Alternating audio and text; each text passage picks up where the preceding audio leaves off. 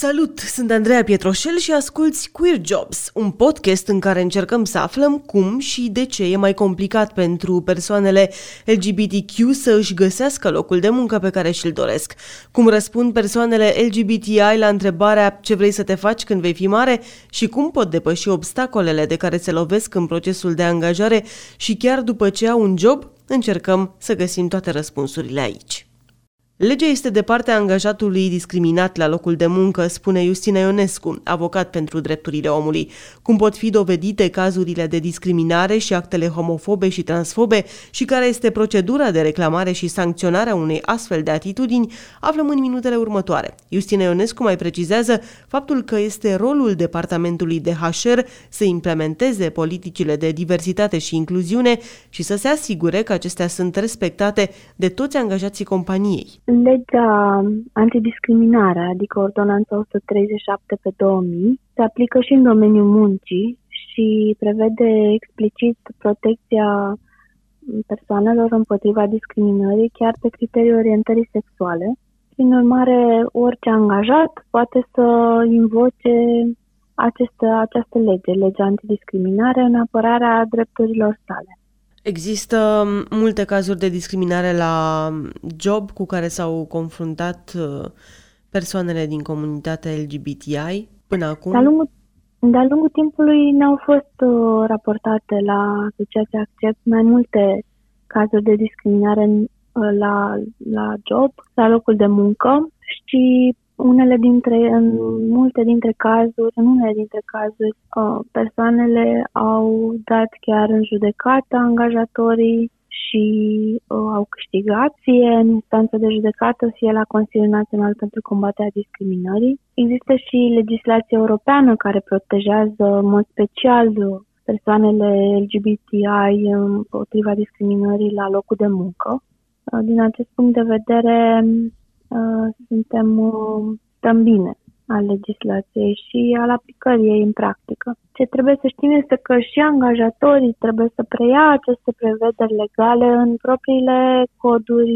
de conduită interne, regulamente interne și să mm, familiarizeze angajații cu aceste prevederi. Ne poți da niște mm, exemple de cazuri de discriminare? Pentru că mă gândesc că poate în cele mai multe dintre cazuri, cum îți dai seama că ești discriminat la locul de muncă uh, ca persoană LGBT? Păi, în primul rând, uh, au fost chiar în practică situații, situații care au ajuns în instanță. Când, uh, în momentul în care despre un angajat se află sau se, se zvonește, se bârfește că ar fi o persoană din comunitate, o persoană gay sau lesbiană, atunci uh, încep uh, în unele situații diverse glume sau uh, se vorbește pe la spate despre persoana respectivă, poate chiar mai rău este amenințată de către colegi sau în unele situații de către șef. Astfel de comportament prin care se creează un cadru intimidant, umilitor, Uh, reprezintă fapte de hărțuire conform legii antidiscriminare și este sancționată de lege. O altă situație care poate să apară și se întâmplă în practică este în mod special în cazul persoanelor transgender care nu reușesc să-și găsească loc de muncă, tocmai pentru că în momentul în care aplică, aplică, să spunem, cu numele asumat cu numele pe care îl folosesc, prenumele pe care îl folosesc și identitatea de gen pe care uh, o au, uh, diferită de cea din buletin. Și în momentul în care, să spunem, chiar trec de uh, faza de uh, aplicare la job, uh, trec de pe interviu, se pune problema să li se încheie contractul de muncă, acela e momentul în care trebuie să discute cu angajatorul și să explice că de fapt ele sunt persoane trans pentru că în buletin apar alte date de um, alți marcări de gen. Și acolo sunt, uh, acolo se rupe filmul pentru unii, mulți dintre angajatori, ceea ce reprezintă din nou o faptă de discriminare, pentru că ei ajunseseră cu persoana în punctul în care să o angajeze, dar pentru că au aflat că este persoană trans, nu au decis să nu o mai angajeze și aceasta este o discriminare în domeniul muncii și este sancționată de lege. Și cum se dovedesc aceste cazuri de discriminare? Dovezile audio și video în cazurile de discriminare sunt explicit permise în, în instanță sau la Consiliul Național pentru Combaterea Discriminării. Deci este o, un avantaj, un beneficiu venit în întâmpinarea celor expuși discriminării, tocmai pentru că este dificil, într-adevăr, să dovedești discriminarea, E important să te adresezi uh, unor persoane care cunosc legea și au lucrat cu legea. La Asociația Accept avem uh, această expertiză legată de cum se administrează și probele și putem să sfătuim pe oameni ce, ce trebuie să facă pentru a se asigura că au și dovezi în, în sprijinul plângerilor lor. Ce e important de reținut este faptul că orice fel de mesaj uh, scris în orice formă, electronică, în scrisuri, este important să fie păstrate, salvate, ținute în siguranță, indiferent dacă te decizi să depui din start, să depui sau nu o plângere.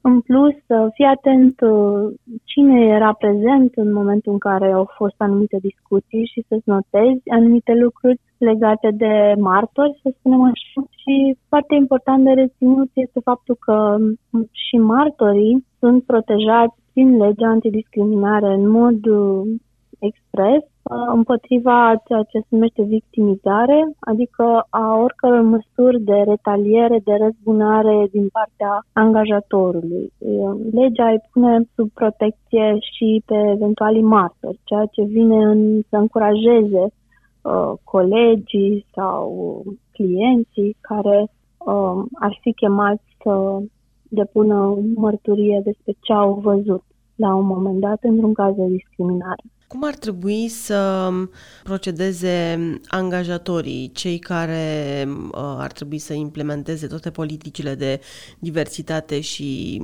incluziune? Există o negociere, o conlucrare cu departamentul de HR? Păi da, lucrurile astea acolo unde la angajatorii mari care au astfel de departamente de resurse umane ar trebui să se preocupe de obligațiile legale pe care le au, inclusiv uh, conform legii antidiscriminare, să includă în regulamentele interne acele obligații și să le transmită angajaților, să-i facă să înțeleagă ce presupun aceste uh, obligații și până la urmă faptul că trebuie să se poarte uman, decent, politicos între ei și să nu uh, îi facă pe unii colegi să se simtă excluși doar pe simplu motiv al orientării sexuale sau a identității de gen. Pentru că toți reprezintă o echipă și ar trebui să lucreze așa la locul de muncă. Acestea sunt niște valori comune de bun simț care ar trebui să fie puse în practică de către Departamentul de Resurse Umane și, nu mai puțin important, de către leadership-ul uh, organizației respective. Uh, fie mm, că vorbim de șefii de echipă sau uh, de chiar la nivelul managementului să se transmită mesajul că iau în serios aceste valori Uh, ale organizației, valori umane și nu vor uh, închide ochii dacă se întâmplă ca cineva să, să hărțească, să trateze mai rău un coleg pe aceste motive, motive discriminatorii. Asociația Accept oferă suport pentru astfel de situații. Cum ar trebui să procedeze persoanele care au nevoie de asistență juridică? În primul rând, să se adreseze Asociația Accept. Avem în cadrul asociației un serviciu de consiliere juridică și, de asemenea, un serviciu de consiliere psihologică în cazul în care au nevoie de să vorbească cu un psiholog.